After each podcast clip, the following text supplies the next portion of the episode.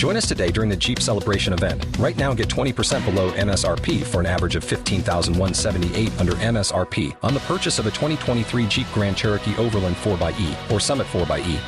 Not compatible with lease offers or with any other consumer incentive offers. 15,178 average based on 20% below average MSRP from all 2023 Grand Cherokee Overland 4xE and Summit 4xE models in dealer stock. Residency restrictions apply. Take retail delivery from dealer stock by 4 1. Jeep is a registered trademark. Listener note this episode contains discussion of alleged child sexual abuse and suicide.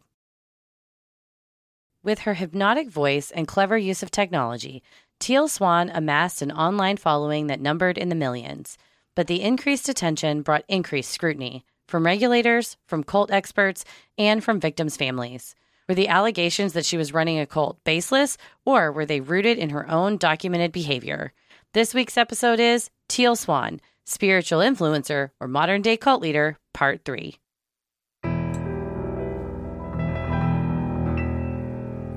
A bump in the night, your heart fills with dread.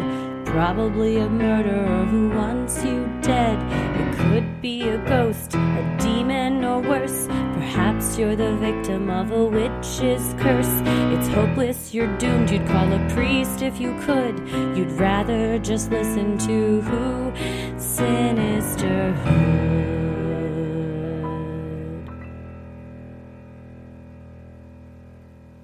I'm gonna kill you. Well, this is the last of it. That's shutting it down after this.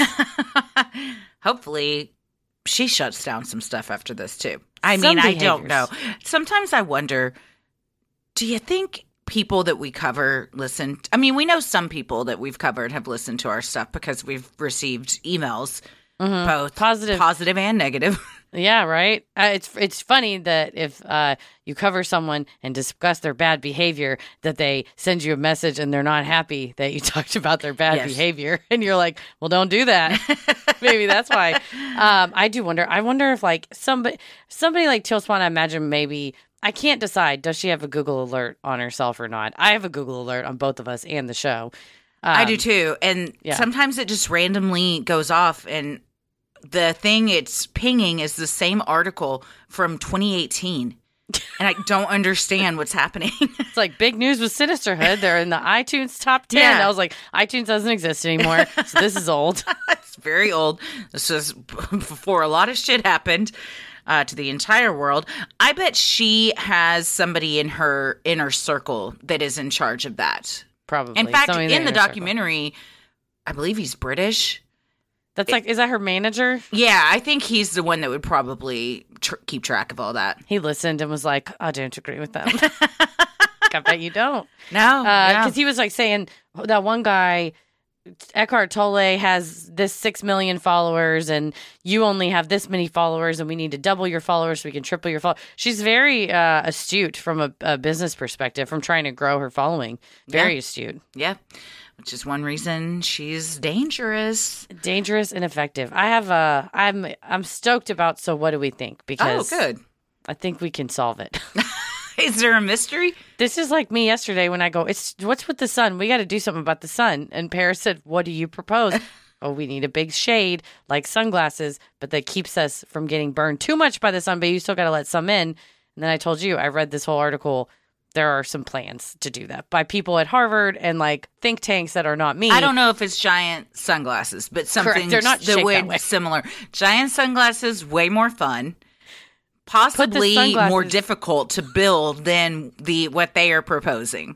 Listen, sponsored by Ray Ban. You get sponsorships in the uh, Goodwill alone. I mean, you're going to make so much money that Ray Ban. You're the one that saved the world. And plus, Uh, when like astronauts get to take pictures from up there, and it's just the world with sunglasses on, yeah, like So cool. who isn't going to want to learn more about just us? No, You know? it's perfect. That's the way you attract cool aliens. Yeah. Without the sunglasses, we're gonna get not so like "Uh, we're alien. We want like, hey, we're the aliens. Yeah, like, we want to be the cool We're Earth." kids, the cool planet everybody wants to visit, and they're not just like, oh, look at those yahoos down there that don't know what the hell they're doing. So that's my solution. Is uh, but they're gonna possibly they could spray some stuff in the stratosphere that would be an effective way. Yada yada. It's an article. Don't DM me because I read the article from Harvard, so clearly I understand it. I just need to know enough to know that there's hope.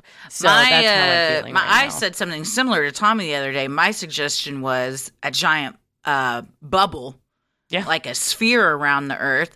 So also probably difficult to construct, but I'm glad that something in the same vein is happening by people that are smarter than us. Whatever.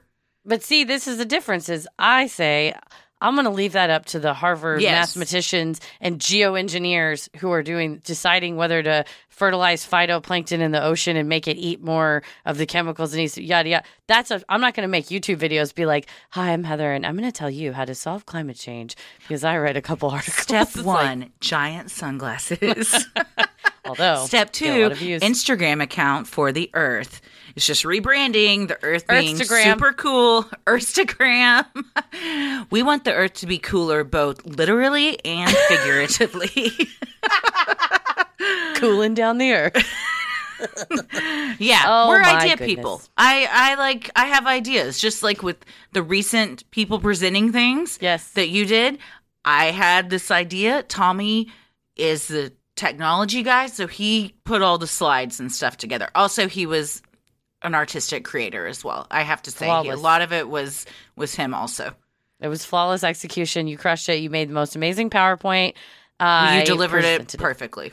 Thank you so much. I presented it as like a neighbor in a homeowners association. So that will go up on Patreon soon. My husband shot it and said, I'd like to take first crack at editing it. So we'll see what he comes There up with. It sounds like it will be more than what I did for the last one, which is you. And then I just put uh, the slides next to your face. He sounded like he had ideas. So we'll let him run with see. that. We'll see what happens. In the meantime, we gotta we gotta wrap this up because I know probably there's some listeners who have not listened. Maybe they listened to Mordecai, but they have not listened to the other two episodes yet because they like them all together, and we get it. I get it. Yeah, people want to binge stuff. So if that's the case, then you're welcome. And if you're tired of hearing about this woman, then you're also welcome because this is the last we will speak her name after Done this done. episode. she is like Voldemort. Well, I'm Christy, I'm Heather. and let's get into it. With at least two client suicides alleged to have been influenced by her methods, Teal Swan's online presence showed no sign of slowing down in 2016. She continued uploading videos to YouTube and social media, utilizing SEO practices and algorithms to reach new and wider audiences, and practicing her completion method on clients near her home in Utah. However, once regulators got wind of her actions, that practice was forced to move. Regarding SEO, we did have one of our listeners message us who works in that industry who we, was describing to me sort of the way that the algorithms work regarding how I'm trying to think of the right way to say it, but how they determine what you're seeing, right? And they essentially were saying that what Teal Swan is doing is considered incredibly unethical in that field. So that Google basically looks, the algorithms of Google look for um, factual accuracy as well as like harm, possible harm that could be done by what they're Googling. And the quality evaluator of Google says that things like content like content like this has the potential to harm searchers and content regarding mental health and suicide things like that should be subject to stricter diligence by the search engines like Google and YouTube and things like that and it's doesn't and and it doesn't look like it is like it does pop up and say hey call 988 if you need help but her videos are still being put up there and i think It's on the Some- same page. You don't even have to scroll. Correct. Yeah, they're one or first, second, 3rd Mhm. right up there. And this listener also said, you know, certain news agencies actually work to they work by using the same keywords that like she would use, but instead of typing in like self-harm influencer, like help influencer, it would be an article that would pop up that would be like, Are influencers like Teal Swan the best way to handle your mental health problems? No. Actually, here are some resources in your community that they would use the same type of. Sorry if I sound confused. It's because it's all very new and confusing, but I we appreciate having the experts that listen to us when they reach out tell us these things. But the ideally, Teal Swan is using certain keywords to draw people to her. Debunkers would use those same keywords so that their content would show next to hers essentially to try to offset the harm that she's doing. But because they're debunking they're allowed to use those type of keywords. What diligence should come in is if you're using those keywords and directing people to more harm mm-hmm. that makes sense so did this person suggest that it's kind of in the hands of the conglomerates like Google and YouTube to step up and make it make this rules stricter on how stuff gets put in the algorithm? Well, they told us that social media has more aggressive algorithms that actually are designed to drive you into feedback loops and bubbles and maintaining your say what it shows you what it thinks you want to hear. It's an echo chamber. Yeah. And social media algorithms are designed differently than Google, where Google prioritizes factual accuracy and social media algorithms ta- target keeping you in like endless scroll like they just want to keep you mm-hmm. on and so endless scroll of stuff that thinks you want to see but youtube is technically owned by google but youtube is more the YouTube algorithm is more similar to like Facebook and Instagram and social media algorithm. So YouTube algorithm is more interested in maintaining eyeballs on the screen versus Google, which would be more interested in factual accuracy. Well, when the majority of her followers have found her via social media, then they're they're on the wrong side of stuff as far as what they're going to see. If they follow her on Instagram and are liking all of her stuff, the next thing you know, everything on your Instagram is targeted ads or oh hey, you might also like this. So you do you start to surround yourself even not by choice really with like-minded people and if that like-mindedness is harmful then it becomes real dangerous real fast.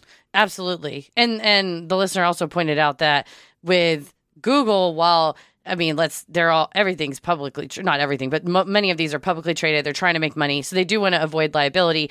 And while they're, they're interested in factual accuracy, not because they love you and want to save the world, but because they want you to use them as a search engine and go, I get the best, most accurate factual results from Google. I don't get junk pushed at me. Mm-hmm. And so that's why we go to Google to look up things versus Facebook and why probably Facebook will never would never be a search engine because it is more interested in keeping your eyes on stuff that's going to feedback loop, essentially mm-hmm. make you be like, yeah, I am right. Hmm. Yeah.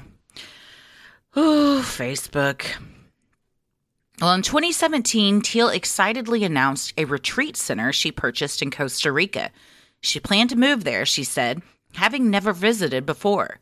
She believed she had been divinely led to the location.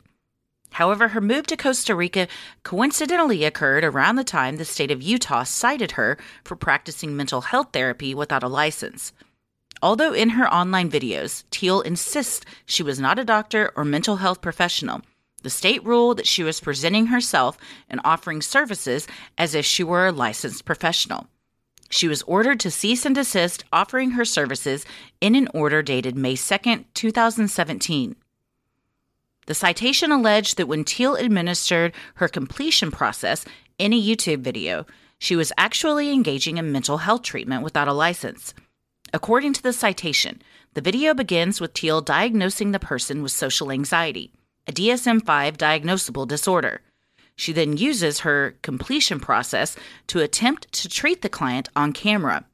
The citation describes her actions as Engaging in the professional intervention for the treatment of social anxiety, Ms. Swan applies known psychotherapy techniques. Well, good for the state of Utah. Honestly, yeah, finally they're doing something. Yeah, after. I mean, they should be doing a lot of shit about a lot of shit, but at uh, least yeah. somebody did something about this.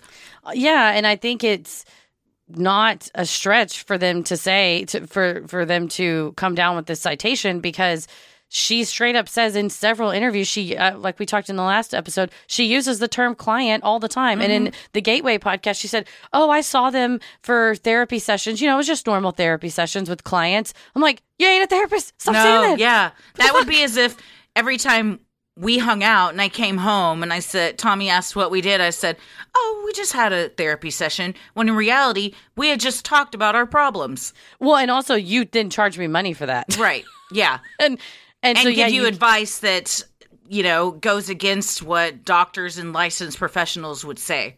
Well, it's the difference in having a friend talking to you and having her in this video go, you based based on what you're telling me, I'm gonna go ahead and tell you that you have anxiety disorder. You have social anxiety, and for that, this is the treatment that we're gonna go through. Which you that should, no, Yeah. that's not your job. You can't No, do that. You can't do that. And it's it's just like you know, I think what, what this all boils down to, and I thought about this on our break from part two to part three. I think that the country or society has little respect for what mental health professionals do that they can't say they they would say well uh mental health counselor they're not really i mean anybody can do that. And that's not true and i think that discounts what they're doing versus you know giving someone stitches. Like no one goes a nurse anybody can just do what a nurse does because we can physically see Yeah. that a nurse can do CPR and stitch people up when mental health counselors are actually doing those things. You just can't see it but the invisibility i think goes oh i could just do that anybody does that Well, that's been the pro- the problem with mental health for so long is I mean, you know, the whole trope is what would you tell a person that has the flu to just stop being sick? And then you have to say you can't just tell a person with depression to stop being depressed. That's not how it works. It's a legitimate illness. Mm-hmm. But because you might not physically see it, you can see somebody has a runny nose and a cough and is running a fever you don't see the suicidal ideations that's going through somebody's mind. So it's just arrogant of everyone in general to think, well, unless I can see and touch something and it's a tangible thing, then it doesn't actually exist because I can't see it. That's how. That's why if I see a car parked in a handicap spot and someone gets out that seems reasonably able-bodied, I don't go, "Well, what? They're taking advantage because there's so many mm-hmm. invisible illnesses and that people living with disabilities don't all look a certain way just like any group. There's no one right answer, one size fits all. And so it's not anybody's fucking business. Like No. and and what are you going to be like i'm going to need to see your medical files before me a citizen who has nothing to do with this business or this parking spot knows whether you're supposed to be it's like shut the fuck up mind your own business mm-hmm. but along those same lines people get like freak out and want to like go crazy and complain like i saw somebody that didn't even need it parked in a handicap spot or the artist jax she's a famous singer she had uh, she has this new song called Victoria's Secret, and in her music video, she has a dancer who is who uses a wheelchair, and she has some mobility, but she also uses a wheelchair. And some people in the comments were like, "Well, she doesn't need that wheelchair." I'm like, "Are you her doctor? Like, what the fuck?" So I think it's this perception. You're absolutely right in nailing it. That this, well, I don't perceive that, so they they must be fine. And yeah, they can go look on YouTube for their help. It's like, no, that's just like anything else. You need professional assistance. Mm-hmm. Yeah. I went down a rabbit hole, and I won't get too deep into this for se- several reasons. One of which is just I don't want to get too off topic, but it is tangentially related to this as far as people that are not licensed to do stuff giving uh, help, which is not at all, to troubled teens. And I went down this rabbit hole of the troubled teen industry, specifically wilderness therapy programs. And if you want to just uh, question everything, Wow. it's it's and it's just such an industry that makes so much money because they target these parents and their emotions and vulnerabilities and when you're a parent that has a teen that is acting out or doing drugs or has uh you know mental health problems you don't know how to handle it and then someone reaches out to you and is like oh we can help you with that. It's in this beautiful setting out in colorado and everybody's going to ride horses and have one-on-one counseling and blah blah blah. And then they're like okay here's $7000 take my kid dude the things they do to these kids everyone that is involved in this there's a special place in hell for Wow, From the second they are taken, many of them are, with their parents' permission, kidnapped in the middle of the night and taken to these places, not told where they're going, what's going on, anything. And from the second they get there, it is just incredible manual labor, starvation, sexual abuse, physical abuse, emotional abuse. They're living out in the forest with with nothing, no amenities. They're having to like dig latrines to go to the bathroom in, just wild, wild stuff. And there are, I believe, 86 known cases since 2015 of teens that have died by suicide or other ways at these places that just nothing has ever happened. And like some of them are died from exposure to the elements, wasn't given proper medical attention. And when you look at the people that are doing this, they're not licensed mental health counselors. And that's how all of these um, programs get away with not being regulated by the FDA, is because they don't market themselves as mental health treatment facilities. It's just Wow. like therapy pro- or it's like you know wilderness therapy programs just come out into the woods but they it's kind of the opposite of what teal swan does where she's acting like she's this licensed counselor they go the opposite way so they don't get cited by the state and have to move their practice Wow. Yeah. And, and just, uh, again, I think you see what happens when you don't have access to legitimate mental health treatment for these teens that probably need it. oh my gosh it's And- heartbreaking It you think- absolutely heartbreaking You have desperate parents who think, well, this could work. And again, you think, well, surely if it was harmful, it wouldn't be allowed. It's like harmful shit's legal a lot of the Oh, times, yeah. unregulated and legal a lot of the times.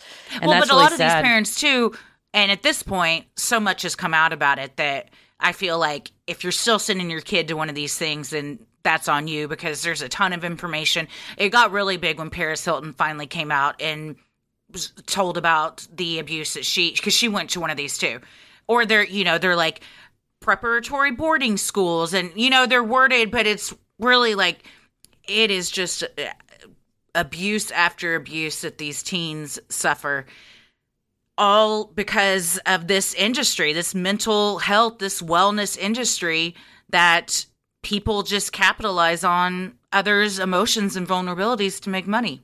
Yeah. It, and that's, that's what it is, taking advantage for sure. The move to Costa Rica didn't solve all of Teal's problems. Having lost several clients to suicide, their families began speaking out.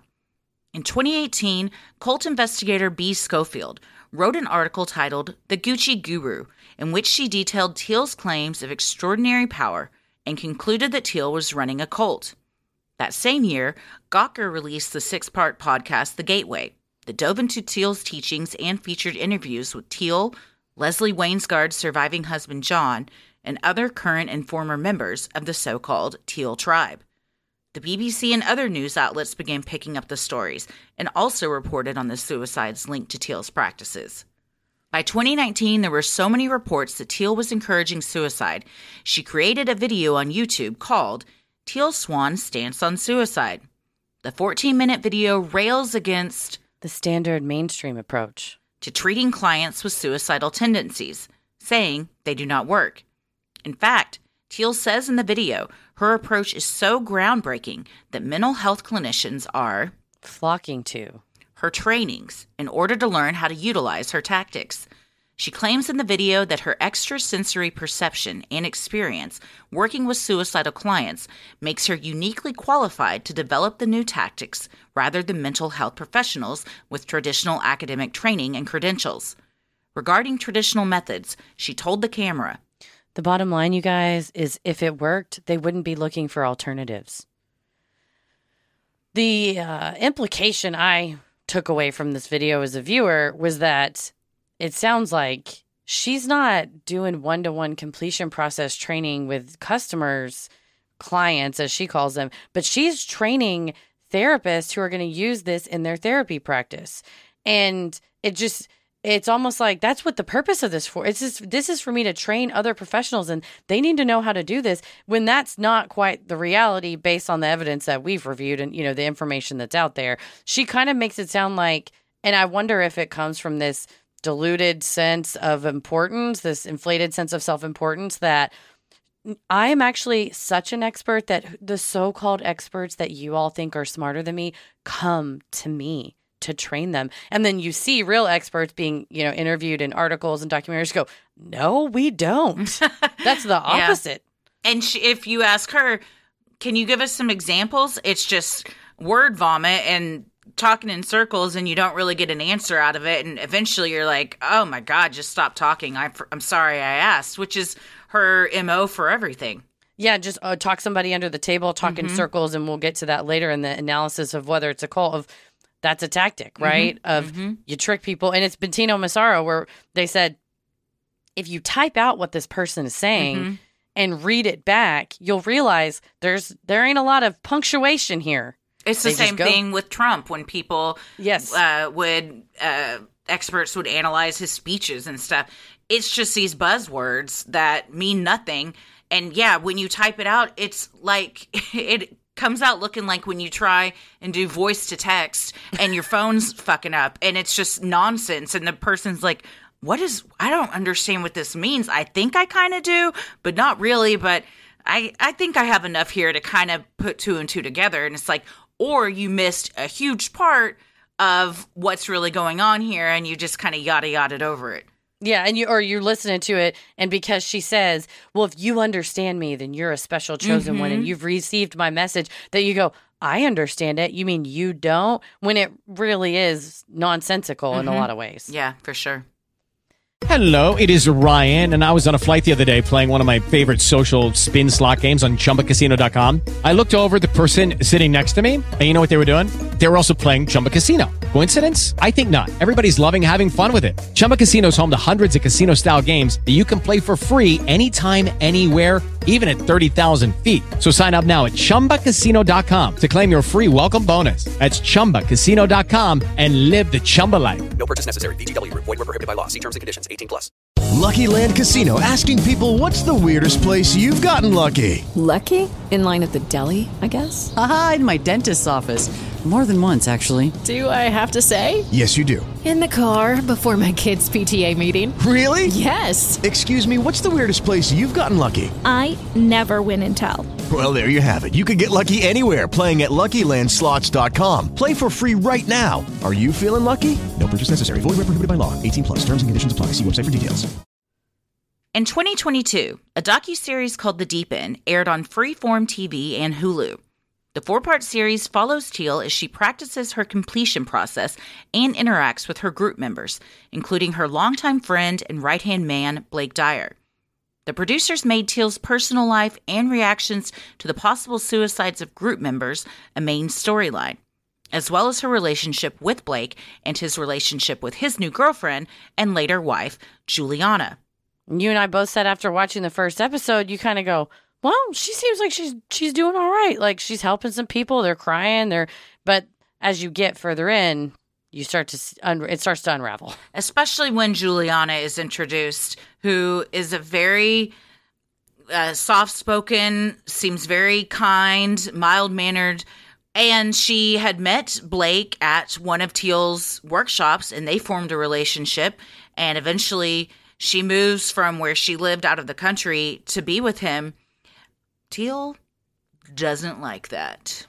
No, and it's uh, one of the reviews I read. It said that uh, the docu series at points plays more like a scripted drama with this drama that goes on between Teal and Juliana, and kind of the which there it's really one sided because Juliana's just kind of nice and just shows mm-hmm. up and is like, "I'm willing to help. What do you all need?" And Teal's like, "I think you're plotting against me." Yeah. And she's like, "I'm sorry, what was that?" Yeah, even there's one particularly heinous scene where Teal has all of the inner circle sitting in a literal circle on the floor, and she's just berating Juliana, saying how she's so. uh aggressive towards her and makes her uncomfortable and her vibrations are off and all this stuff. And then she has everyone in the inner circle go around and tell Juliana how bad she is and how good Teal is. I mean, it is like you're watching 13 year olds at in the lunchroom, like bully someone. It's horrible. I mean, it made me think of this made for TV movie I watched with Hilary Swank and Mark Paul Gosselaar called Dying to Belong. And it's about joining a sorority and they make the girl that played six on Blossom walk on this table and they all circled things on her body that she, they were like, Your stomach's too big, your thighs touch each Mm. other, you're this. And it's, you think, Oh, that's ridiculous. That happens in a sorority in a lifetime movie. That's not a real thing. And then you watch this and they're like, Well, we can tell based on your actions, or like they'll, they'll go, We know that you think that you're better than Teal. Mhm. We know that you think that you, that, and it's like, what you know that I think what now? And I think when you get into this, we all believe Teal is some psychic alien from the 6,000 years old. And Teal says, I can read your vibrations and it's negative towards me. How do you even argue with that? You can Yeah. be like, no, uh. Yeah, because it's nonsense. You can't argue with nonsense. It's um, you know, when you have someone who is in charge and their right hand man who they have had under their thumb for 19 years all of a sudden finds a new relationship and a new woman, that's very threatening. And she does everything in her power, at least as far as you can tell from the documentary, to break that whole thing up. And good for Blake. He stands his ground. They end up moving out. And I, hopefully they, ha- I think actually I recently read that they had a kid. Oh, that's nice. Yeah. But she, when he leaves, it immediately 180 on how she felt. It's not the Blake has been there for 19 years for me. And, you know, it's all of a sudden everything he's ever said was a lie. How can I trust anything he ever told me? He's he's gone against his word. This is the biggest betrayal I've ever seen. All because someone didn't agree with her. That he fell in love and Yeah. wanted to leave and not spend every waking hour up somebody's ass that's like not your spouse. Like pretty much that's marriage is that you you spend all day with somebody and their needs come before yours and your needs come before theirs and we all take care of each other. Well, when it's one-sided for 19 years and you're like I want something for myself, I want to find love and they genuinely do seem to love one another in one of Mhm. their interviews that they're doing for this investigator that we'll discuss. They're giggling at each other and like kind of ex- you know and you think he's good for him like the whole time i Yeah. was rooting for him Oh, yeah. and teal will tell you it's all editing but yeah, is it she editing says it's all editing that you know everything was taken out of sequence and this timeline doesn't even make sense because this ha- you know happened before she even moved to the country and I don't know. There's a uh, she wants all the footage to be released. I would love that. I would love for all the footage to be released so then it's really proven even more how full of shit this lady is. mm-hmm Having been called a cult leader online, Teal hired private investigator Molly Monahan to perform an analysis of whether Teal had created a cult. This interaction and Molly's study is a main storyline on the docuseries. Molly has been a private investigator for 14 years and has conducted an investigation on cult journalist B. Schofield at the request of a spiritual leader located in the Pacific Northwest who had a member die. Schofield alleged something nefarious had occurred, and law enforcement determined it was an accident. Molly was brought in to separate fact from fiction and later analyze why Schofield was fixated on the story. Molly's prior experience working on behalf of a spiritual leader to debunk rumors of liability surrounding a member's death made her an attractive candidate to determine whether Teal was running a cult. This is an interesting dynamic and it honestly was confusing initially because there's you're like you hired her to do what now and like you well, first of all, Molly is the hero of the whole oh. docu series, and if she doesn't get a spin-off show, then this was I don't know what Hulu's doing. She's incredible. She's she seems like a very nice woman. There's a tiny frog in a scene that she's taking care of. But yeah, it's a very weird thing to hire someone to dig into is there any merit to what people are saying about me?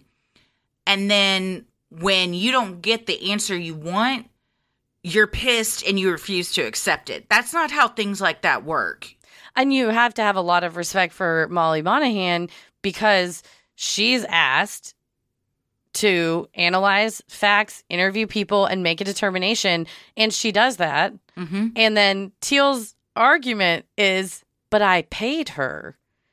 And I'm like, well, yeah, but you paid her to be objective and you got your money's worth because she was objective. But it's like, well, I paid her and she didn't even take my side. And you're like, Yeah. oh, you are misunderstood. She basically admits that my intention was to pay this person to clear my name. she wanted to look good. Yeah. Mhm. Though she was paid by Teal, Molly made it clear from the beginning that her analysis would be objective. She interviewed Teal, Blake, Juliana, and other current members, as well as former members like Teal's ex boyfriend, Jared Dodson. In the end, Molly informed Teal that the group could not not be classified as a cult. In other words, it fell into a gray area. One of the chief issues Molly had was with Teal's non negotiables, the contract she had insiders sign before they were allowed to work closely with her. Some of these non negotiables include You can't put your family first. Teal has to come first. The priority of the entire community is whatever is in the best interests of Teal. Everything else is second to that. You can't have personal boundaries that have, in any way, an effect on Teal. Teal even goes so far in the documentary to have the inner circle members agree to not have any children, as they would distract from the group's goal. Yeah, I will say from the filmmaking perspective, the docuseries was pretty genius in that again, the first episode you're like, I don't know, it might not be so bad. And then by the I mean, they unleashed this document. I was like, "Oh, they did what?" Cuz it despite her protest, for a portion of it, she seems reasonable. And then you're like, oh no, this is real bad. And then by the time you see these non negotiables and they're bullying Juliana and all the things that come out after that, you go, oh yeah, maybe there's something to be said. Molly Monahan ain't wrong. They're all sitting around this table like it's a work meeting, which I guess to them it kind of is. And, you know, some of them have laptops, and it's so horrible just to watch the manipulation and the. She's just a puppet master. How she'll suggest something, but then, you know, well, we can't have any kids in the house because I can't work with a bunch of screaming kids. And then someone kind of offhandedly suggests, yeah, I mean, it'd probably be best if we just didn't have any kids. And then there's kind of silence, and one of the women says, Well, I've never even really wanted kids, so that's okay. And then Teal's like, Okay, put the, make a note of that, put that in the the contract. So now you have a written thing in a contract that you're about to sign that says you can't have children. Yeah. When And- that might and- be how you feel right then, but what if you change your mind, which is what happened, and they end up leaving? And Teal says that was all of their idea. I didn't have anything to do with it. That they came up with all of that. Bitch, we all saw what happened. That is not true. But And- but that's editing, how she- editing, she- the editing is making me look like a monster. No, but she got around it by mentioning, well, I really can't stand this. And you basically just tricked someone Mm-hmm. into suggesting the answer that you wanted and going, that is a really good idea. This it's deceptive. No, it's very deceptive. Yeah, it and then saying, "Well, you are the one that said you didn't want to do anything."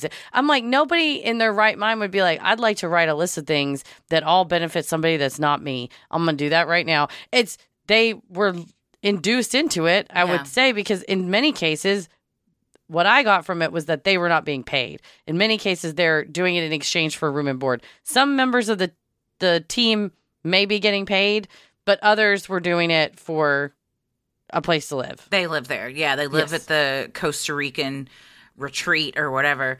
But yeah, she talks very openly, and this is after Juliana and Blake have left because she kept telling Blake, How can you bring her around? She's putting me in danger. And that's another very manipulative tactic where it's all me, me, me. Do you not care about me? Do you not care that people want to kill me?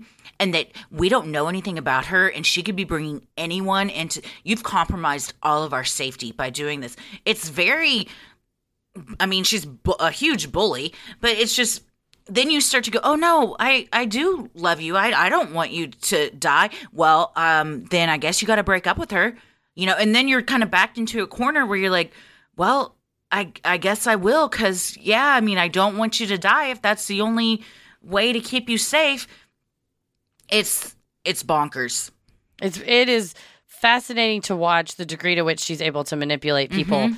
And then later try to keep manipulating people and going, what you saw wasn't what you Mhm. saw. What you saw was fake. And there's a lot of parallels to recent, uh, the last about five or six, seven years of the news and leadership in our country. Of, well, don't pay attention to the evidence you have. I'm telling you what's true.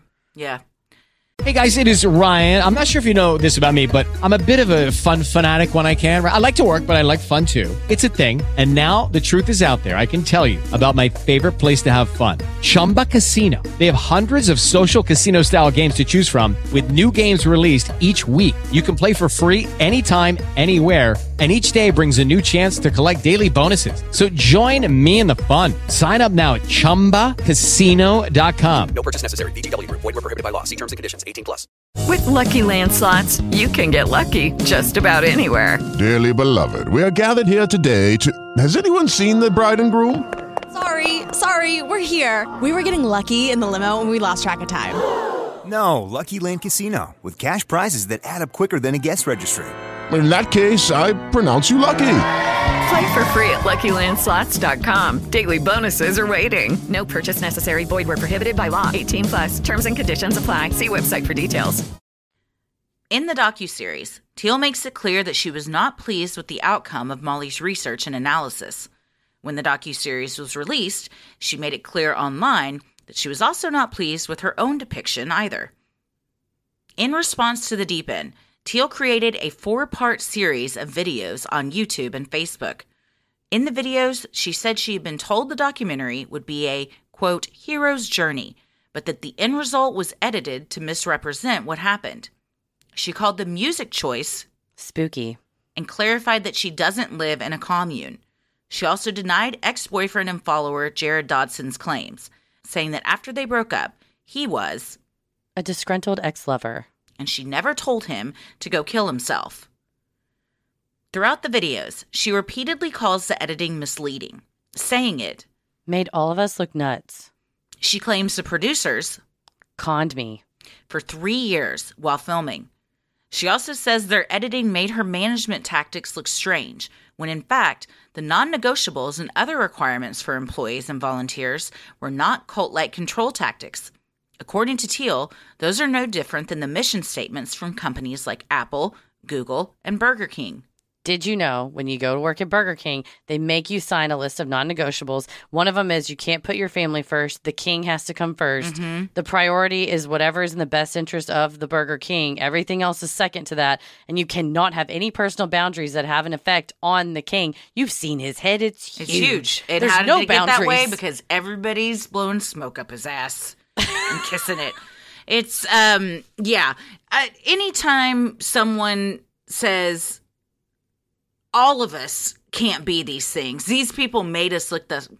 If it walks like a duck and it talks like a duck. And also, if you're the smartest person in the world and you can, you're psychic and how'd you not know for three years they were conning you? Yeah, so I was like, you can see the future, but you didn't see the end result of this before it was edited. You were like, oh, I'm shocked. You can see everybody's energy vibrations, but you can see they were just vibrating all over the place, trying to paint you as some nut that you're not. You're looking around seeing cameramen that are skeletons because she sees everybody's bones. That's true. You didn't know that they were gonna get you. Yeah, it's um, she's, it's she's so such an egomaniac that she doesn't even see that what she's saying is actually hurting her credibility and reputation even more. The videos. So the deep end comes out. No, she Teal Swan didn't say Heather. How do we do damage control? I need your advice. I would say, don't address it. If somebody brings it up to you, you might say, I disagreed with it. I thought we had a good thing, but it didn't go well. Or maybe even put out like a statement. If she said, I think I really want to make four mm-hmm. lengthy videos in response where I speak off the cuff and you're going to have to edit it down because you can tell with the editing Oh, that yeah. she, they were longer than It's she very edit- unhinged. and then she's staring into the camera and she's like, a, a, a, a couple of things. I, I, I, I'd like to. And she just, she's like, uh, uh, uh, uh. It's like they so- hit record immediately after she watched it. So she is teed up. There's been no cool down time. She's we've juiced. all we've all gotten an email or something where you're like, I'm gonna reply to this bitch right now and tell them what's up, and then you're like, no, because I'm gonna get fired if I do that. So I'm gonna take a break. Net tomorrow, I'll come back and revisit this with a cooler head. That's not how she rolls. That's not what it looked like. No, she she was so she was so excited. I think she had just watched it. So Mm-hmm. Yes, yeah. The things that she pointed to were also very nitty. Yeah, and she has no one telling her this is a bad idea. Also, your video, this video is like fully embarrassing. I get it. Some of the other videos where you watch them and it could be her telling you advice in whatever regurgitated form, but this one came off so bizarrely petty and em- it, it's it was Mm-hmm. Desperate. embarrassing for me to watch. Yeah, a lot of secondhand embarrassment. Yeah, Yes. for sure. Teal was particularly upset with the way her relationship with Blake and Juliana was portrayed, again blaming misleading editing. Teal also claimed Juliana's dad is a certified completion process facilitator, indicating there is no bad blood between the two women. Teal is now calling for the production company to release all the raw footage. A supporter has created a petition calling for its release, and Teal shared the petition in a video on her Facebook page, saying, When you actually see this footage, it, it will blow your mind. I am completely behind this. She then asked her followers to sign the petition, ending the video by saying, I will not rest until I set the record straight. Some of Teal's detractors, in response, have called for her to release the full draft of Molly Monahan's report, including that their leader may be running a cult. That's fair. Dude, the more we're talking about this, and you just a minute ago compared it to like the past five years, it's it's starkly obvious the parallels between her and Trump. Or just is, like yeah. maniacal behavior, cult like leader, uh narcissist. It's it's all the same tactics. Disregard for regulations and Yeah. how you're supposed to do things d- through proper channels. It is uh, chillingly similar. Yeah, one is just packaged in an attractive uh, female who, upon first look, might appear to be a bit disarming, and but that she uses to her advantage. Yeah. Series director Jon Kasbe disagreed with Teal's characterization of their editing as deceptive. He told E News that he and the crew were Transparent with Teal and her team about the editing process and made clear throughout production that Teal or anyone within the group could ask us to stop filming at any time. The series is a true representation of what we experienced over the three years, and the footage shows the complexity of one of today's most controversial spiritual teachers. Teal took issue with Kasbe interviewing Molly Monahan, but according to the director, Teal's team connected the docuseries crew with the investigator.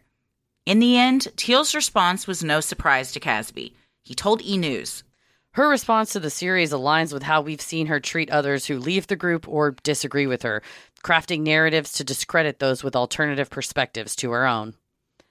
so they got got.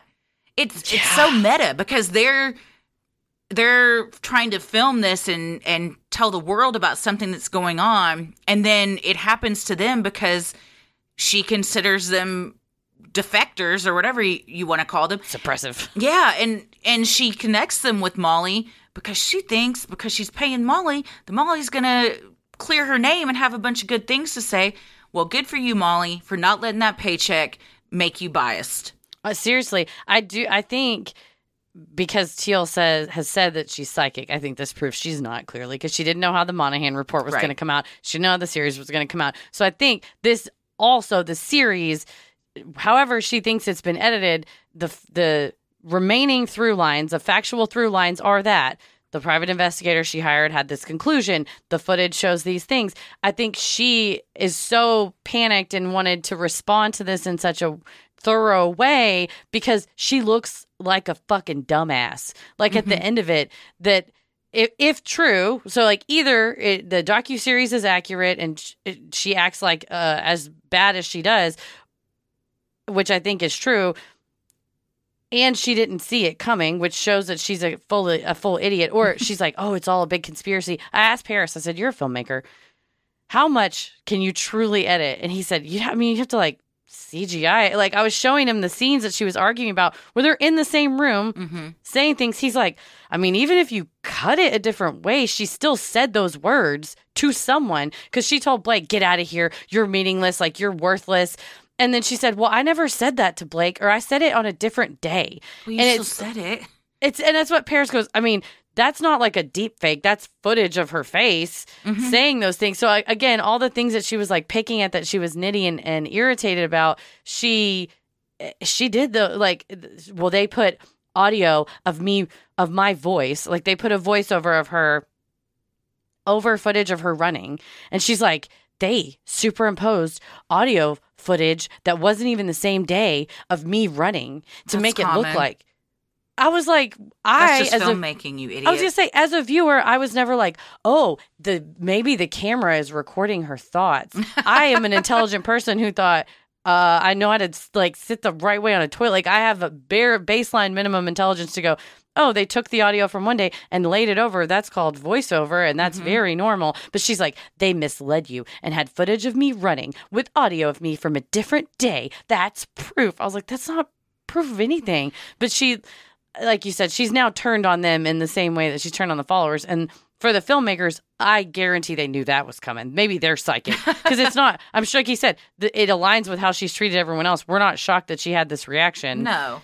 So from an they should be audio the ones. perspective too, there's only so much an editor can do with because she said watch these scenes anytime if my face isn't shown and you see my lips actually saying these words then i did not say that if they were clipping out all of these sound bites from other days and then putting it in it wouldn't sound the same. The No, the cadence of her voice would be different. The background would be different. I mean, all of it would sound different. When we record something, and then if we have to like go back and re-record, we've learned early on if we just go back and do that and edit it in, it's very obvious because you can't recreate everything that's going on. the distance to the mic, how your voice, like my voice right now, I have a little bit of uh ra- raspiness because you know I, there's shit in the air as the outdoors will kill you. So my voice tomorrow will sound different than my voice today. By a, by a, she makes she she talks to everyone as if they're making you look like idiots because they're trying to pull one over on you and then everyone watching's like no we knew that i think you're the idiot yeah, her like I said the videos are very desperate and very Yeah. awkward to Mhm. watch. Judy was boring. Hello. Then Judy discovered ChumbaCasino.com. It's my little escape. Now Judy's the life of the party. Oh, baby, Mama's bringing home the bacon. Whoa, take it easy, Judy. The Chumba life is for everybody. So go to ChumbaCasino.com and play over 100 casino-style games. Join today and play for free for your chance to redeem some serious prizes. chumba ChumbaCasino.com. No purchase necessary. Void where prohibited by law. 18 plus terms and conditions apply. See website for details. With Lucky Land slots, you can get lucky just about anywhere. Dearly beloved, we are gathered here today to. Has anyone seen the bride and groom? Sorry, sorry, we're here. We were getting lucky in the limo and we lost track of time. No, Lucky Land Casino, with cash prizes that add up quicker than a guest registry. In that case, I pronounce you lucky. Play for free at LuckyLandSlots.com. Daily bonuses are waiting. No purchase necessary. Void where prohibited by law. 18 plus. Terms and conditions apply. See website for details. Molly Monahan determined the Teal tribe was not not a cult, while critics online have disagreed. Mind control expert Steven Hassan told Oprah Daily he uses an acronym, BITE, to analyze whether something is a cult. The B represents behavior control. This is when a group leader dictates where, how, and with whom the members lives and associates with, or isolates them from others. The group may have restrictions on diet, sleep habits, financial habits, or rules and regulations to abide by. And those rules and regulations may be called non-negotiables. Yeah, if we're going down a list, check. The I represents information control. This can manifest itself in withholding or distorting information and or lying. The group may also discourage non-cult sources of information, discrediting journalists, former members, or outsider opinions. The cult will also generate a large amount of internally created information. Hassan told Oprah Daily that could take the form of YouTube videos, newsletters, movies, and other media. Check. The T represents thought control. Hassan says cults will utilize hypnotic techniques to alter mental states, undermine critical thinking, and age regress the member. Cults may also encourage members to change their names and discourage contact with family or non cult members. Hassan also warns that cult leaders may use loaded language and cliches, which constrict knowledge, stop critical thoughts, and reduce complexities into platitudinous buzzwords. Check. check. Big old check Yeah, on that one- one. Yeah, especially oh, and the last one too. YouTube videos Mhm. saying other footage is false and a lie, and this one discrediting saying, people that leave. I mean, my God, she just goes scorched earth if anybody dares turn their back on her. Oh, absolutely, and also changing names. Somebody in the deep end talked about they changed their name, Mm-hmm. discouraging contact with family members. We talked about overtly by the non-negotiables of like. Nobody comes before Teal, and also subversively by going, anyway, you didn't know this, but your dad sexually molested Yeah. your family members, and never, no one ever told you. And you're like, well, I don't want to talk to them anymore. hmm It's oh man, that's the impressed memories, and especially because of their like this heinous abuse and stuff, making people think that that happened to them, and then also the people on the the end of that the the dad that's like I didn't do this and now his daughter won't talk to him because she's convinced that he molested her as a kid it's just it is uh fucking with people's mind in like the worst way you possibly can It's insidious. Dr. Todd Grande echoes these thoughts on his YouTube channel, explaining how self titled spiritual leaders often use tactics like Teal when speaking with followers. For example, in the deep end, Teal asks the follower what it would take for her to be happy. When the woman replies, Nothing. Teal immediately asks her another question. Why are you still on the planet? Despite not having said anything profound or helpful, the audience bursts into applause, believing they just witnessed the words of a prophet. In reality, Teal just delivered the statement with confidence, making a useless statement seem important. Dr. Grande believes statements like these. Only sound profound without knowing what the words mean. Co host of the podcast Cult Faves, Cher Martinetti, also agrees, saying in an interview with Salon. She doesn't really give concrete answers or explanations to anything. She speaks using terms and words that don't mean anything. The final letter in the BITE acronym, E, represents emotional control. Hassan told Oprah Daily that cults will make the person feel that problems are their own fault. Cults refuse to take responsibility for harm that they do to members. Instead, they blame the members themselves. Cults also instill fear, such as the fear of the outside world, enemies, leaving, or being shunned by the group. Check. Check. well, and especially when you look at the members who have died by suicide and her to Mhm. go, no, she said their soul was completely uh, unhelpable, that Yeah. nobody could ever have helped this. Not, I did a thing and it caused harm that no one could ever have even helped. So no matter what I did, it was never going to work anyway. And it's all her fault because no one could help her. and not even saying I couldn't help her, but you're putting it off on people, just made up people. Just, you know, like no one could have helped her. Do you know how many fucking people are on the world? You're telling me no one could help her? You can't make a statement like that. But when you've said, I'm the way and the truth and the Mhm. light, I'm the only one that can help you, then yeah, you have, but then to separate yourself and go, but nobody could help. I told Yeah. her I was the only answer, but let's forget that for a minute and say, uh, so it's like, well, when, what was true? she then? gets caught up in her own bullshit all the time.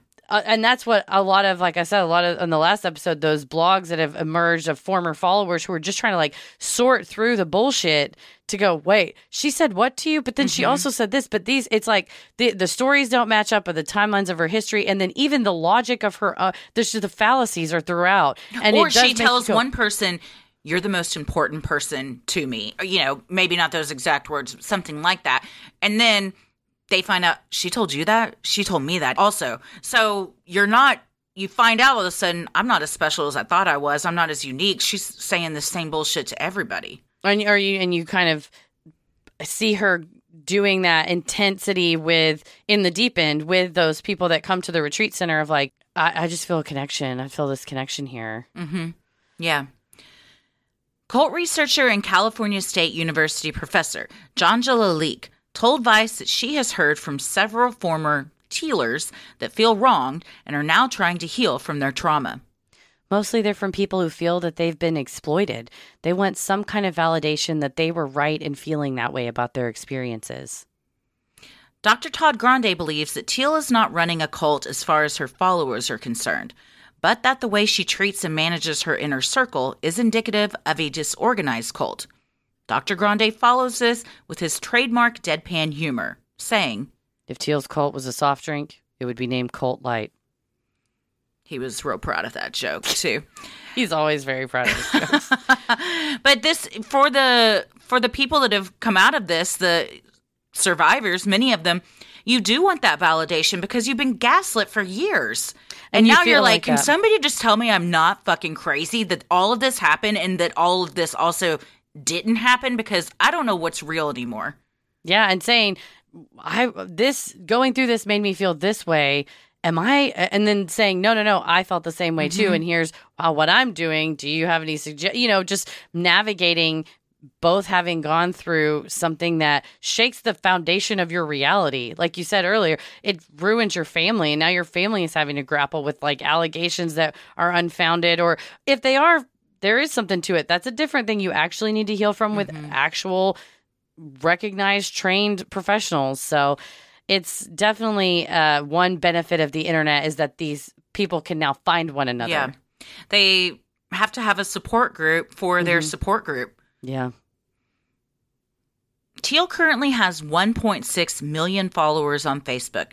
Her posts are a mix of sharing memes, clips of her YouTube videos, and quotes alongside striking photos of her in evening wear or slinky sundresses.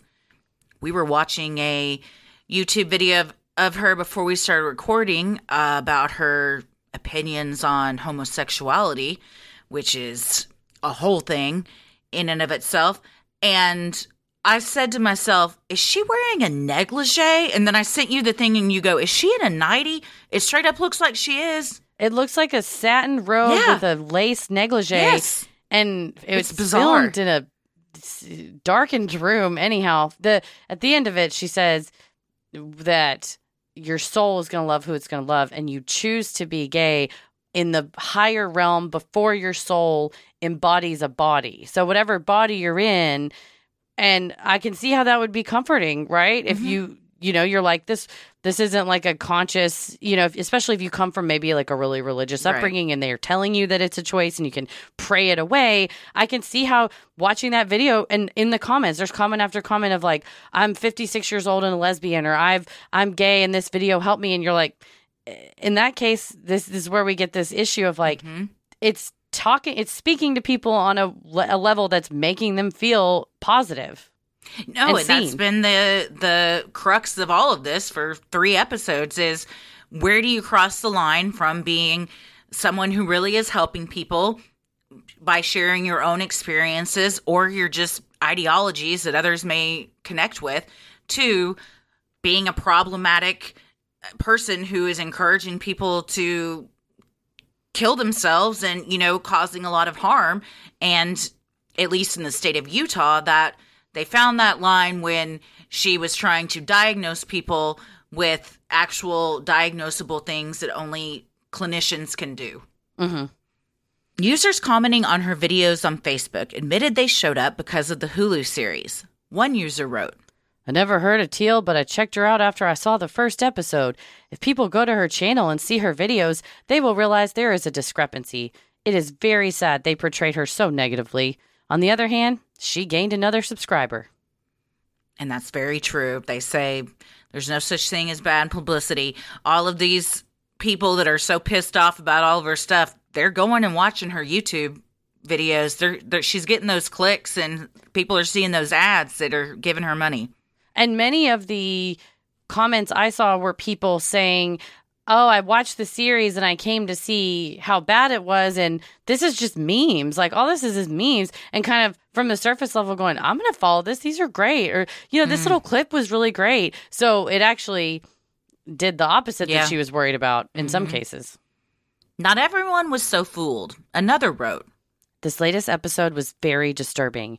Do not put your trust, hopes, and dreams on hold in order to worship a human being. We are all flawed. When given that much power over people, a person will eventually abuse it. Be careful. Is this a cult or just a close knit group providing solace through their leader's teachings? There is no better person to sum it up than Teal herself, who said in an interview on Vice The truth is, I'm very good at content. What I create is content, and I am a leader. Jennings Brown, host of the Gizmodo podcast, The Gateway, told Vice that his biggest takeaway from his research and experience was that until mental health resources become more widely available, people like Teal Swan will always have a following. If you Google something about suicide, you're probably going to find that suicide lifeline up top, but it's not very human. It's just a number. My takeaway is we need more options for people who are struggling from other resources that are being held more accountable. This goes back to what we were talking about at the beginning with SEO and just holding those big businesses, Google, YouTube, Facebook, them more accountable with what people are actually seeing and making sure it's not misinformation or harmful. Absolutely. And and it's just adapting to the changing technology. Mm-hmm. If you are thinking about harming yourself or attempting suicide, tell someone who can help right away. Call the toll free 24 hour hotline of the National Suicide Prevention Lifeline by dialing 988 on any phone to be connected to a trained counselor at a suicide crisis center nearest you. Again, that's 988. Call or text to be connected anytime, day or night. So, what do we think? You said you were excited for this part. I'm excited to hear what you have to say. Well, I think this points to several issues that we can address one by one. Go, dovetailing off of this Jennings Brown quote, you're right. We need to regulate social media and search engines, understanding that back in the day, if you needed to find something, you went to a library, right? If I Mhm. wanted a book about suicide, I would go up and maybe tell a librarian, I'm looking for a book about suicide. When I went to look at the book about suicide, a person wasn't lurking in the aisle going, Hey, were you looking for a book about suicide? Why don't you uh, come to my spiritual retreat and talk to me about it? Instead, I could just go and get a book. And I think when you have a search engine that is now if wants to i hope it never replaces libraries we love libraries we need them they're very important but when you have shifted what the primary source of people's information gathering from uh hard and fast you know go into a physical place and touching a physical book to virtual i think we need like like a virtual librarian right we need uh, some regulation on google or not just google on any of the search engines and it, that says okay, you're allowed to provide information. However, this is these are some reins that you need to put on the information on like allowing people to buy advertisements using harmful words. And there is some already there is some regulation. Where she gets a lot of her followers, I believe, is through social media. And I would say social media is not necessarily the same as a library, but it's maybe more like a bar. You know, it's I mm-hmm. mean, people do go there for support and information, but just like that, if you're going to looking to hang out with your friends, there isn't always someone just lurking there going, Hey, you want to buy some stuff? You want to that's what if you go to an in-person support group you know everyone there is just doing that right then they're not Mm-hmm. also googling a bunch of other stuff or possibly distracted and like you said there's not somebody in the corner going well you like this support group hey here's a list of 10 other support groups you might like you might get that information from another person but it's it's a much more personal experience that seems like it would be less problematic than what how easy it is just to find stuff online. I am an idiot and didn't realize I told you all the other night when you mentioned something about Reddit and I go, "Wait, there's porn on Reddit?" And it was like a record scratch in the living room and Tommy just looks at me, he goes, "Don't ever let our kids on Reddit." And I go, "Our kids don't even know how to use a computer. How would I let them on Reddit?" But you can yeah, but they will and like you got to it's it's also about like talking to those generations uh, or you know and even people that are older and know how to do that stuff like educating people on this is harmful this is helpful Yeah, and also understanding that things that you Google follow you. And so it would be like you go to the library, you get a book on suicide, and then so you go to a bar and someone follows you to the bar and says, "Hey, I noticed you were looking at the uh, book on suicide. Hey, do you want to come with me to this uh, garage? I do uh, healing practices in my garage." And you're like, I don't know, you're nice, you seem cool, and you, hey, you knew I was looking for that already, huh? And so understanding that we're being followed, right? From while the search engine is like an informational portal, we get followed and then pushed content that may not mm-hmm. be. So I do think as a public, we have to determine what sensitive to- topics and subjects we think should be subject to stricter uh, eyeballs on it, right? And like rules, and you can't sell ads using words about suicide. Like, we don't want struggles to become a commodity. That's heart wrenching. So, that's one issue that I think is brought up by this is that she does manipulate, she doesn't even manipulate, she uses the tools that are available in a way that makes her a lot of money, in sure. which case, like a lot of people do. But when it comes to you're now making money off of people struggling with mental health issues, that's when we go, well, that's gross. We don't want that. And here's ways that we're going to stop it. So that's that.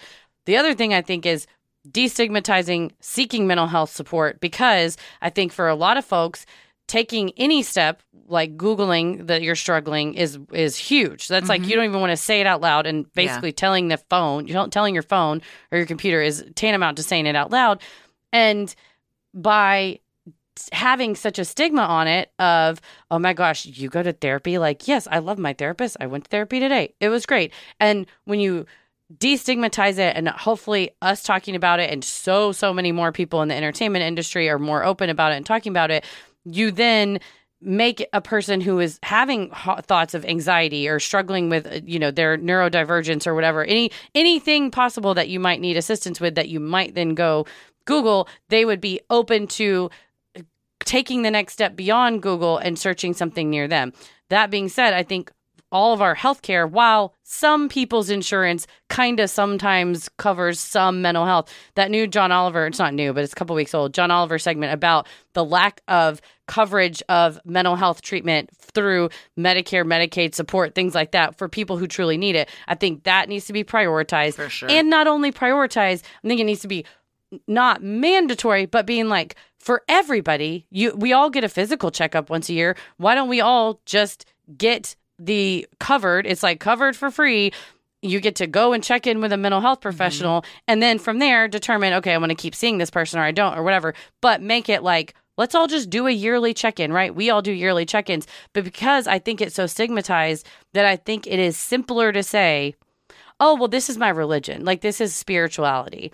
Waiting on a tax return? Hopefully, it ends up in your hands. Fraudulent tax returns due to identity theft increased by 30% in 2023. If you're in a bind this tax season, LifeLock can help. Our US based restoration specialists are experts dedicated to helping solve your identity theft issues. And all Lifelock plans are backed by the Million Dollar Protection Package. So we'll reimburse you up to the limits of your plan if you lose money due to identity theft. Help protect your information this tax season with LifeLock. Save up to 25% your first year at LifeLock.com slash aware.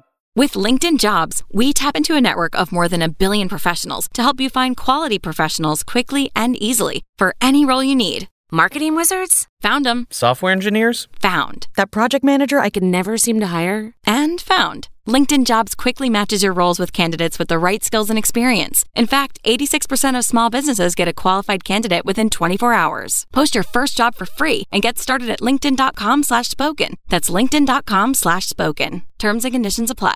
So I, I'm I am into this spiritualist, not I'm struggling mentally, and so I went to seek out this woman that popped up because I was googling self harm Mhm. things, and so hearing it to the outside world, you're like, oh, oh, you're just spirituality. She's just a spiritualist. She shares these memes on Facebook. It's not harmful. So that that's the second issue I think is mm-hmm. provide like putting that more in there, and then for her particularly, is it a cult? I think Todd Grande kind of hit the nail on the head. The way she interacts with and treats her inner circle implicates more of these questions of cultability. I think there's she's not holding anybody hostage. You know, she's not making anybody give her all of her money, or they're not going to move to a different country That we except for- know of. that we know of, or the inner circle people are. But I mean, you know, if you're just going, the fact that it's just readily available on YouTube, you know, you don't really have to commit. You can just listen to it, Mhm. look at it. And I think because I, I wonder if because she is so more, so much more accessible, if that accessibility actually it's accessibility without this buy-in like it's not a huge buy-in to watch a youtube video if it's like longer than eight minutes like i'm not gonna watch it come on but like it's not a huge buy-in to watch it versus other cults were like a smaller group with more harm on a more concentrated level. She has such a broader reach. And so she's in small ways harming so many more people on such a scale. So that's a kind of just a hypothetical question of is it more harmful when you have somebody like uh, when we covered the Buddhafield cult, where you force people to give their savings up and they have to live with you and they don't leave the house, they all live together, but it, it only impacts you know, a couple hundred people versus this. It's not aside from like buying the book or maybe buying, you know, everybody's in for a couple bucks on a millions and millions and millions of people. You know, when you Mhm. spread that harm out, like I don't know what's more harmful. I don't know if I do either. I don't. I I, don't- I don't think they know are- if there's an are. answer to that. Yeah, I think, and families of both, you know, would say uh, they're both harmful. I mean, the people that lost their loved ones to suicide, Yeah. because of Teal's teachings, I think would say it's extremely harmful and just as harmful as you know a, a more act something that we've all declared as a is a legitimate cult. So yeah, I mean, I I agree with um, with everything you've said, but it's really interesting the uh, kind of comparison of if all of these things online happened in real life, how creepy and weird it would be if someone just approached you at a bar after you'd been at the library and did say, "Hey, I saw what you got there. Uh, I, I got some friends that are interested in the same stuff. You want to come talk?" If that happened to you, you'd be like, "Hell no, weirdo! What's going on? You followed me from here." But because it's all online, and we feel safer in our own bedrooms looking at this stuff, we have this we have this disconnect from reality, but at the same time, we feel more connected because they're right there on our screen looking at us. And we're usually more likely to say something online than we would to somebody's face. We see that on Reddit and the internet all the freaking time. Of you would never say, you know, you might never tell someone, I have suicidal ideations, but you could Google it and then it comes up and you watch an eight minute video and instead of having gone to an actual counselor or therapist and had a session, you're like, well, okay, I feel a little bit better. And you know, you kind of, it is like a salve, but mm-hmm. eventually you need legitimate help. Most people do. And she is not the person to be giving that. So if she's doing just enough harm to get people to a certain point and then abandoning them, you're, you're, more you're hurting more than you were when you started the whole journey. And you're 100% right. And I think my conclusion of all of it is she needs to stay in her lane. Mm-hmm. I am fully on board with her wanting to express her spirituality, her spiritual thinking, can, mind body connectivity. A lot of the stuff that she's cribbed from, you know, all these thinkers for centuries, that's fine. If you are want to interpret these teachings in your own way, I, I am not here to stop you. And if people want to worship that, I don't think you should worship a living, breathing human being, but that's just me.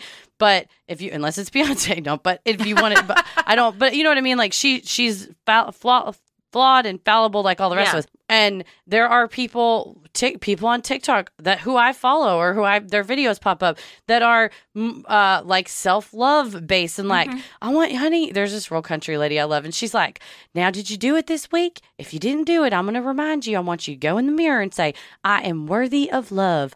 I am Is it beautiful." Mama um She's got a real short haircut. She's she's from she's from Murfreesboro, Tennessee. I can't think of her name. No, the one I'm thinking She's of does not lady. have short hair. The one I'm thinking of is beloved on TikTok, and she's very like that. And her son was recently murdered, and now she's using the platform to try and find out what happened. It's all very sad. I'm It's sure so a lot of people listening are like, "It's Mama something." Um, I, her name uh, escapes me right now, but yeah, there's a lot of those people on TikTok, and again, it's like, well, when does it go from just Yeah. That to something harmful where you could be end end up in a court of law. Yeah, and that's what you can see in Teal's videos there, and especially when you expand to this completion process and and the diagnosis. I have no problem with you want to spread positivity. Jeffrey Marsh is another one, and they're.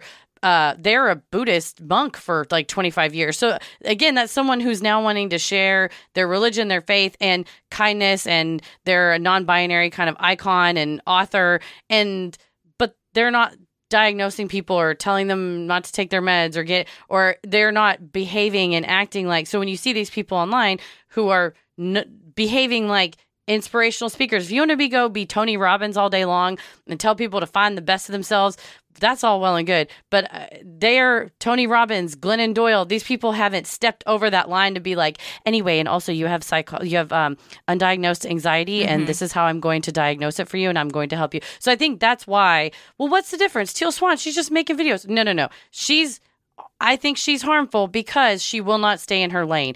I think she would be effective, an effective content creator, because she clearly already is, but they're in the deep end. They're like, what's that next level? Why can't we get to the next bound?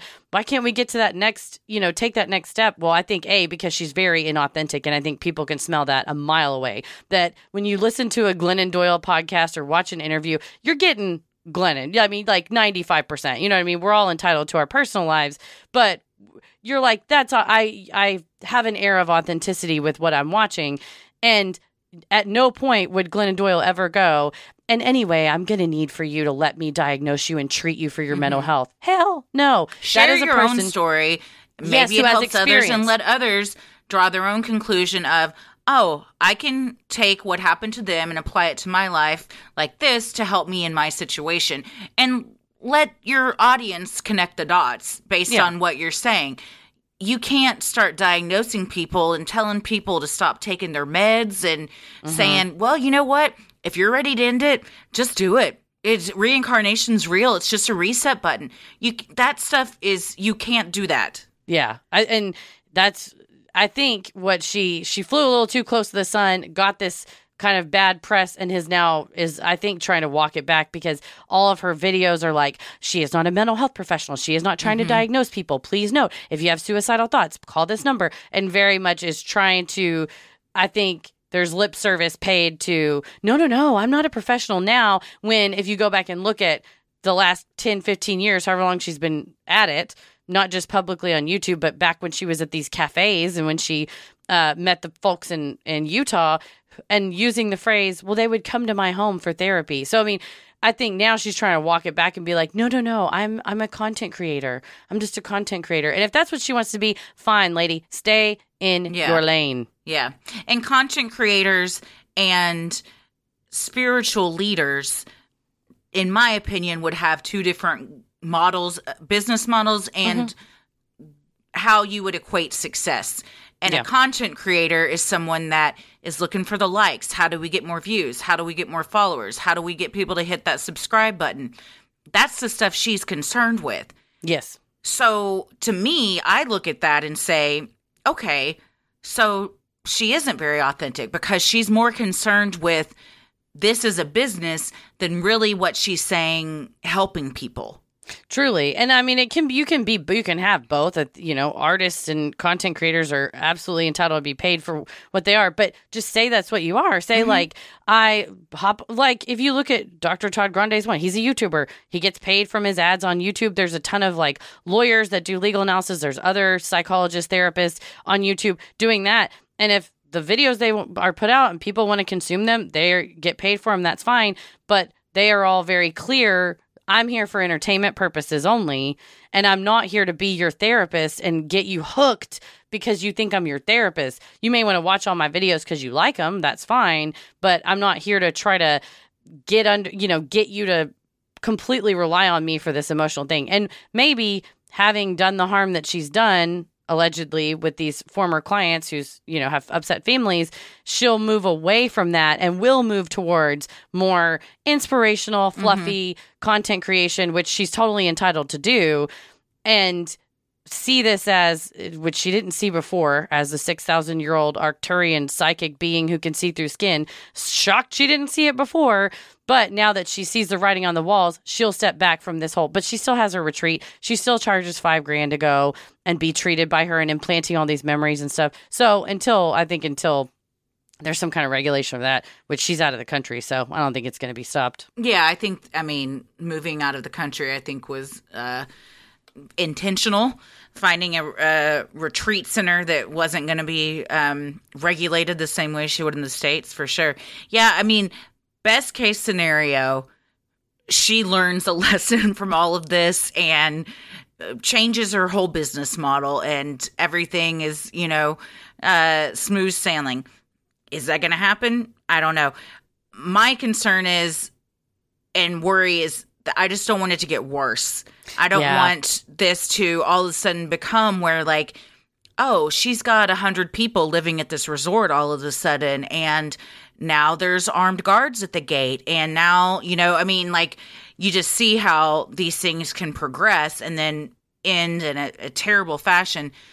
So I hope that this one has been a spotlight has been shown on it early enough on that it won't get to that point. That you nip it in the bud because you Mhm. do see um love has won mother Mhm. god what happens when you have somebody that says i am god i am there's nobody or no entity that knows more than me what i say is a law that's that is when you start to see dangerous and love has won wasn't that many people but Mhm. the amount of people it was was significant and substantial and it matters to those families just like For Teal sure. Swan. well not all of her millions of viewers or even the you know, couple of pe- less than 100 people in her inner circle have died by suicide. Well, yeah, but one is too many. Yeah, I mean, any if, is a, too if a many. plane crashes and there's hundred people on board and ninety nine survive, well, that one person who died, their family is devastated. Yeah, they're not and- like, well, thank God the ninety nine other made it out. It's my loved one did not, and I no longer have them now. And you and you don't go, well, the plane it's this thing on it, and we don't really check them, and it's kind of a well, whatever. I think everybody would want to let's see what that is and see maybe how we can fix it, and not Mhm. just go, well, at least it was only one person. There's an You know, I- investigation done yeah. every time a plane crashes. There's an investigation done. Yeah, so- yeah, so more regulations, like you said, and uh, destigmatizing mental health. Yeah, oversight, all of that. on social media. We definitely need all of that and giant sunglasses for the earth. That will solve it. We th- solved- once again. solves all. We've solved it all. We love providing Sinisterhood to you at no cost, so if you like what you hear, consider supporting the show by donating to our Patreon. We're a small operation, creating the show for you by researching, writing, recording, and producing it ourselves. Any amount is sincerely appreciated and helps offset the cost of making and hosting the show. As a thank you, you'll also get some sweet perks like ad free episodes, a Sinisterhood sticker, membership to our exclusive Patreon Facebook group for those in the Ruling the Airwaves and Getting Into It tier, a special shout out on the show, a monthly bonus minisode, and patron exclusive video and audio content, including Am I the Asshole, Relationship Advice, Dear Sinister, Judge Christie, True Crime Headlines, and so much more. This last week we did a listener Am I the Asshole? And when I uh, explained it to Leanne yesterday at uh, when we were eating, I told her the story of the snake, and she went, so There's a lot of um, hot Chatter and- takes on on Patreon about the snake situation. check it out. And patrons in our Getting Into It tier are also able to vote on a bonus content segment each month that they would like to see live streamed. They also get to vote on a regular main feed episode, which last month we had a tie. So we will be covering our next That's episode right. will be the cover. It will be the episode chosen by our Getting Into It patrons. I forgot about that. Nice. You also have the fun perk of access to our Discord server, where you can connect with other fans in real time and discuss the latest in true crime, share personal ghost stories, or just post adorable pictures of your pets. We hop on occasionally, and we host monthly Q&As on Crowdcast, where you can ask us all your burning questions. And we've decided that the we'll announce it on social media and on Patreon, but the live Q&A will be Tuesday, August 30th, and the live stream content will be Wednesday, August 31st. Both at 8 p.m. Central Time. For patrons not in the US, you have the option to pay in pounds or euros, saving you the cost of the conversion fee. Annual memberships for all tiers are also now available. Those that select this option will be rewarded with a free month of membership. For more details on all of this and specific member tiers, visit sinisterhood.com and click Patreon on the top banner. And make sure you stick around after our sign-ups to hear your shout out and our thank you corner. So many of you have been tagging us in pictures of you sporting your sweet Sinisterhood merch. Keep those pictures coming. If you want to get some cool swag like t shirts, mugs, totes, and even clothes for your kiddos, visit sinisterhood.com and click shop on the top banner. The best thing you can do to help us grow is like, review, and follow on Apple Podcasts, Spotify, or wherever you listen to your podcast. And please tell a friend who you think would like us to check us out. You can also share any episode by clicking the three dots in the top right corner and share topic-based playlists from Spotify by visiting sinisterhood.com slash playlist. All of this means so much to us and really helps podcasts like us get more exposure. You can follow us on Instagram and Twitter at Sinisterhood Pod. Like us on Facebook at Sinisterhood. Christy, where are you at? I'm on Instagram at Christy M. Wallace and on TikTok and Twitter at Christy or GTFO. Heather? I am on Twitter at MCK versus the world and on TikTok and Instagram at Heather versus the world. As always, the devil rules the airwaves. Keep it creepy.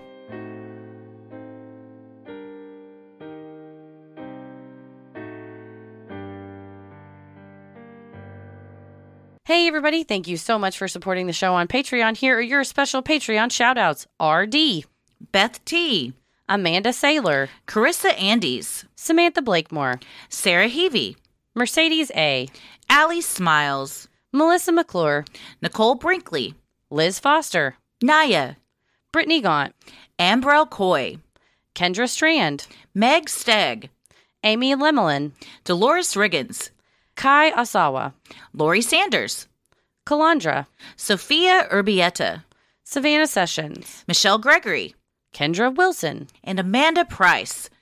And thank you so much for your support. We could not do this without you. We also have some thank yous from just some amazing stuff that we've received, both in the mail and at live shows. Yes, first of all, from our live shows in Chicago, thank you, Paula, for your tarot style fan art drawing. It was so wonderful to meet you after the show and hear your grievance during the show. We really Mhm. appreciated that. Also, Abby and Krista came through with a St. Louis themed gift bag that had so many good snacks in it. And we did not get to St. Louis on this tour. We hope to go in the future, and you got to go on vacation. I was but- just there. I hope we get to go back. Snacks. Uh, Quinn gave us some ear sticker fidgets, things like that. That was awesome. And Melissa gave us a keychain, which Mm-hmm. Thank was also you all awesome. so much. In Milwaukee, Candace Havens, we got a bag of Sheboygan treats. Candace went all out. We Dude. it- she tracked Tommy down. Tommy brought us the gifts. There were T-shirts, stickers, meat sticks, Mm. chapsticks, a book. The sausage man plushie that uh, for Simon, it's this little sausage man that at uh, one of their sporting events he races around with some other characters too. Got so many cool stuff, uh, very fun stuff. Ella the other day said, I want to wear my t-shirt that has the sausage riding the skateboard on it, which is uh, the t-shirt Candace gave her. So thank you so much, Candace. Thanks, Candace. She gave me one that says "You're the worst" and it's a weenie on it. I love that shirt. Uh huh. It's great. It's great. And in Tampa, Kristen gave us some stickers. We really appreciate that. And Kelly and Shauna gave us some koozies, and I have mine here. It says "Ain't no laws when you're drinking the claws." It's They brought green. those themselves for their personal drinks they were drinking that night. Mm-hmm. We commented on them in the show because they were front front and center. And then afterwards in the meet and greet, they just gave them to us. It was It amazing. was very, it was very nice. Yes. Truly appreciate it. Well, also mail call. We got some mail. Melly Barrett sent me a Sleestak sticker, which is incredible because it looks like a religious icon, like a Virgin Mary kind of, but it's a Sleestak from Land of the Lost. I love it so much. We oh, just Oh, okay. talked about it. She had emailed saying she had something to send you, but I haven't seen what it is. Do you I'll have show it? it to you. It's in the living room. Okay. Unfortunately, I don't have it here, but I do have it in the living room because I was trying to decide. It's enormous. I was trying to decide where it might go. I might not stick it on something. I actually might frame it because it's Wait, almost or seven inches. I have a gift coming for you in the mail. Oh, it hasn't it hasn't shipped yet, but if you want to hold off, I will hold off. I Absolutely. do you want me to just tell you what it is? Is this sticker book? I bought me, you, and Leanne all sticker books. Yes, we have so many stickers. I know. Dove's Tales with Sarah of Sarasaurus Art, who sent us so many stickers that she designed. They look like tarot cards, and some are dogs. I haven't seen like these yet. Mothman. I know. I have a big ass stack of them. I'll bring bring, it to you tomorrow. tomorrow. Okay. Yeah, I'll bring it to you tomorrow. But uh, and there's one that's like a sweetheart candy that says "fuck the patriarchy." She I also gave us some postcards. But it's so many stickers, and I was like, where are they going to go? I don't want to just like leave them in a box. That's perfect. I got a sticker Yep. book. I uh, ordered us all ones that are designed by the same artist that I thought uh, spoke to our personalities. I love it. So they're shipping from Hawaii. Much appreciated. And then Betsy sent us two figurines. One is a chupacabra, and one's a Mothman. And we actually have the Jersey Devil of this same company, so it fits. Oh, I was just looking at my Jersey Devil of that yesterday and wondering where I can get ones that are like it. There we go. Now we have two more, and Thank then you, also Betsy. Bessie also sent us uh, two crocheted creatures, and one has arms, but it looks like a nightcrawler. But I think that uh, it's It's maybe a chupacabra. That's it has like an underbite, so it looks chupacabra-ish, but I love it. It's beautiful and a very beautiful crocheted Mothman. I gotta very see incredible. stickers of these when they come in. I mean, I gotta see pictures. Of I know. I should have get sent them in the mail. I should have sent pictures, but gotta I, wanted to this. type it out. I uh, can't wait to see these things and to have some of them in my home. I'm very excited. I can go get them if you want. I want to see the crocheted ones. Okay, let me go real get the bad. crochet thing. Okay, I get I get it out of the anything box you can when I was think typing of. in my office. Oh my god, you have an armful of stuff. It's a show and tell. You have so much stuff. This is Here's awesome. the Wild Hair Creatures of Legends and Lore collectible series. So now we have Oh, Mothman. Look at him! How cute is Mothman? El Chupacabra. Oh, very fun. I like it. Kind of looks like a troll doll. I like that. It does. I like their troll hair. Mm-hmm.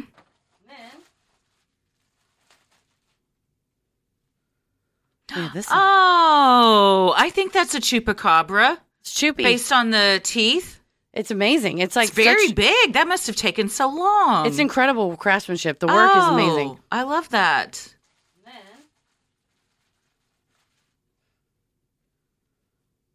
Oh my gosh. This crocheted Mothman. I'm gonna try to get like a lighter background so you can see. How cute is that? I love it. Yeah. So thank you so much, Betsy. Thank you, Sarah, Melly, everybody from on tour. We so much appreciate you. Thank you all so much. It's never expected, but it's always appreciated. We love all of you so much. Thank you. Stay safe, stay healthy, and keep it creepy. Wahaha. Sin